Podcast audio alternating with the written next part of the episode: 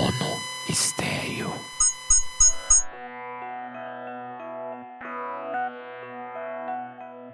Alô, eu sou Eduardo Fernandes e essa semana aqui eu tenho uma novidade para você. Eu estou estreando um podcast novo chamado A Hora do Diletante. Esse podcast eu faço junto com um amigo meu chamado Eduardo Pinheiro. E a gente discute sobre coisas que estão aí na mídia, sobre política, filosofia, cultura, e a gente comenta filmes que a gente assistiu e coisas do tipo. Se você é um ouvinte das antigas, você sabe que eu tinha um podcast antes com o Eduardo Pinheiro que se chamava Atrás do Front. A gente precisou parar ali durante um, alguns anos e agora está voltando com esse nome novo, A Hora do Diletante. Então é só você procurar isso no site eduf.me, eduf.me, barra podcast, e lá você vai encontrar A Hora do Diletante. Ou baixa onde você está acostumado a ouvir os podcasts preferidos. Nessa semana aqui a gente discute sobre o Adam Curtis, que é aquele documentarista britânico que é conhecido por vários filmes muito controversos e muito importantes. Toda vez que ele lança alguma coisa, toda a imprensa começa a comentar. Alguns desses filmes são, por exemplo, Século do Eu, Century of Self, Hypernormalization e muitas outras coisas que são realmente é, assuntos controversos na área de política, na área de ciências sociais e, e, e tudo mais. Então eu separei para você aqui um trechinho que nem tá lá no, no episódio que tá no ar já. Esse trechinho aqui é exclusivo para os ouvintes do Monostério. E lá no episódio que você pode ouvir, a gente continua e estende o assunto sobre teorias da conspiração, sobre o que faz a gente acreditar naquilo que a gente acredita. O nome do episódio é Terapia da Conspiração. E agora você ouve um pedacinho aí. Porque, olha, o comentário que eu vou fazer anedótico também Uhum. é que tu me mandou um negócio sobre Matrix e Kadik, que é uma coisa assim. É, pessoal pra mim, da minha, também da minha infância, né? De gostar de. Kadik, de gostar. Depois, quando chegou o Matrix, eu já era mais velho, mas. As piadas que tinha na nossa época, nos anos 90, sobre Illuminati, essas coisas todas aí. Isso aí E, aí eu ia dizer isso também, que o documentário do Adam Curtis vai lá e fala dos Illuminati também. Nossa senhora, né? Aí, tipo, pá, os, que, os caras estão pegando a minha vida e usando de exemplo aí pros, pros negócios. Sim. Mas esclarece isso aí, você é da, da- Assim, pegou minha vida o quê? O Pinheiro era tipo agente secreto da Illuminati.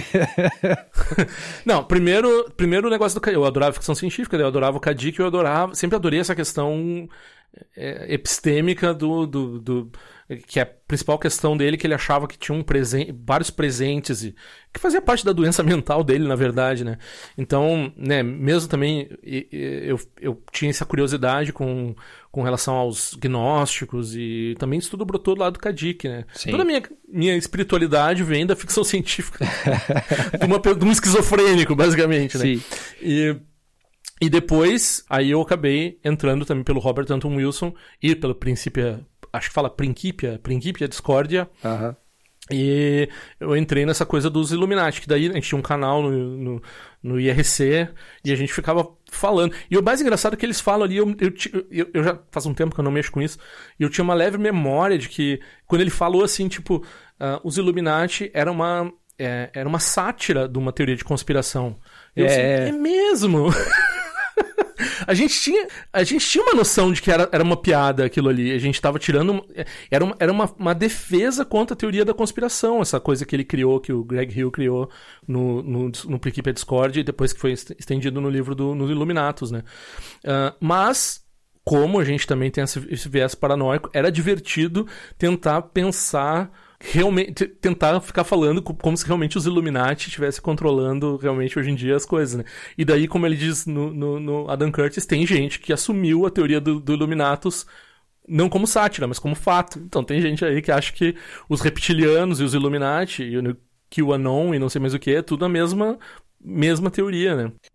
É, é muito impressionante isso. Então, e, e aí é mais uma conspiração. Na outra conspiração é aquela que a gente estava falando até agora, lá dos bilionários, a forma como, como a tecnologia pensa, que é, vamos dizer, a, a conspiração primordial hoje, né? Que é primordial não, é que está em voga hoje em dia, é essa do crescimento, de que do desenvolvimento, de a extração. Ah, eu, eu, não chamaria isso, eu não chamaria isso de conspiração. Quer dizer, a conspiração é a gente achar que, não, eles pensam assim, né? Qual é a ideia que funciona na mente conspiratória deles? É assim, não, a gente precisa consertar o planeta. E o que, que vai fazer? Não tem como consertar o planeta do jeito, é, sei lá, fazer modos tecnológicos, eu construo uma nave espacial, eu mando, é. É, eu, eu, vou fazer corrida espacial, eu vou fazer. Assim, a mente dos caras é essa mente do. É, é um Isaac Asimov.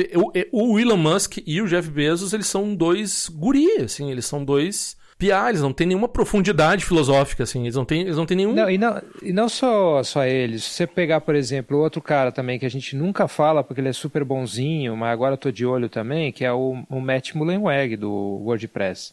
Que, tipo, esse cara tá com 40% da internet na mão dele, uhum. você entende? Na mão dele não, porque é open source, tem, uma, tem gente que contribui, é muita gente fazendo várias coisas, o software é é, mas você entende? Eles estão comprando um monte de coisa, fazendo parceria com essas empresas, mesmas empresas que as outras que, é, que, é, que a gente chama de conspiratória em outros lugares.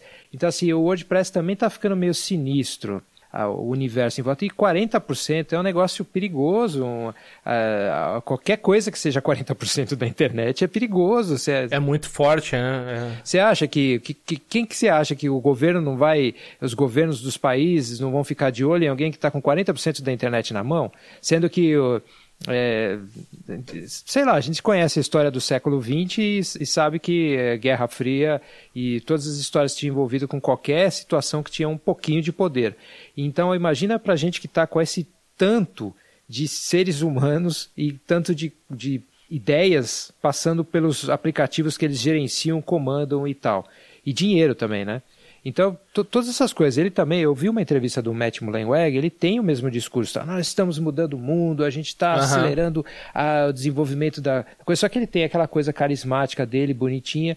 E assim, é, é quase que você tem vontade de falar: Oh, ah, Matt, pô, que legal, eu te amo. Mas, enfim, o, o fato é que a raiz do pensamento é a mesma. Que essa é um pouco assim de.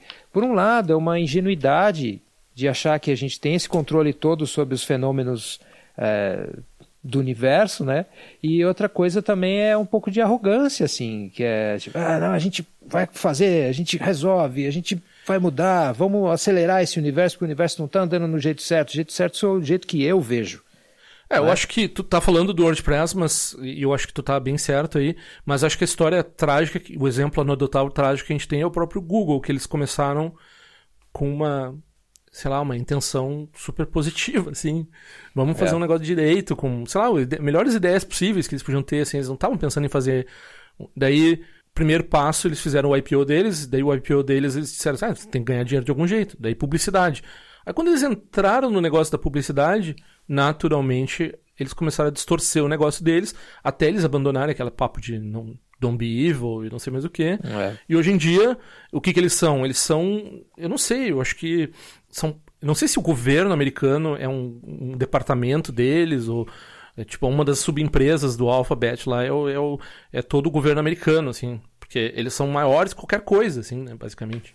Uh, tem esse podcast da Vox Media, que chama Land of Giants, que eles estão cobrindo todas essas grandes corporações do Vale do Silício, né, ou e adjacências, né? Então eles já cobriram Netflix, já fizeram Amazon e agora entraram no Google. E, e agora está no segundo episódio, enquanto a gente grava isso, que está falando exatamente do momento como nasce o, no momento que nasce o Chrome e o Android. Então eles fazem essa, esse processo todo aí do começo do Google, quais eram as intenções iniciais, quando a coisa uhum. começou a mudar, quando começou a chegar a supervisão de adultos, tipo Eric Schmidt e, e, e essa coisa, a interação deles com o Steve Jobs.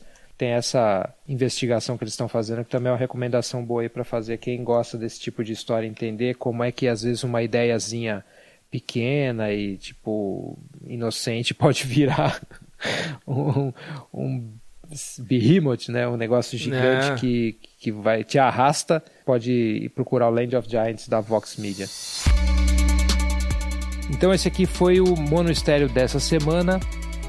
Se você gosta desse trabalho que eu faço a semana inteira, não só no podcast, mas também na newsletter, que vem agora duas vezes por semana, textos opinativos na quarta-feira e no sábado links. As dicas diárias que eu dou no site eduf.me, Falso Profundo, que é um, uma série de ficção científica que eu faço que agora está em pausa para a preparação da segunda temporada. Se você acha que esses programas todos, que essas ideias todas e todo o trabalho que eu faço aqui durante a semana vale alguma coisa para você, você pode colaborar financeiramente comigo passando no site eduf.me, eduf.me barra apoie. E também, claro, pode divulgar, recomendar para pessoas que você acha que tem a ver com o podcast, que vão aproveitar. Definitivamente a gente não está querendo virar primeiro em lugar nenhum e, e chegar gente demais. A gente está querendo chegar para as pessoas certas, as pessoas que vão ouvir, as pessoas que vão comentar e trocar coisas com a gente, que vão fazer o podcast e o, todos os trabalhos que eu faço aqui semanalmente melhores. Então é isso aí, obrigado por ouvir. A gente está de volta então no sábado agora com a, os links na newsletter e depois com o Mono Estéreo de novo lá na segunda-feira, certo? Obrigado por ouvir.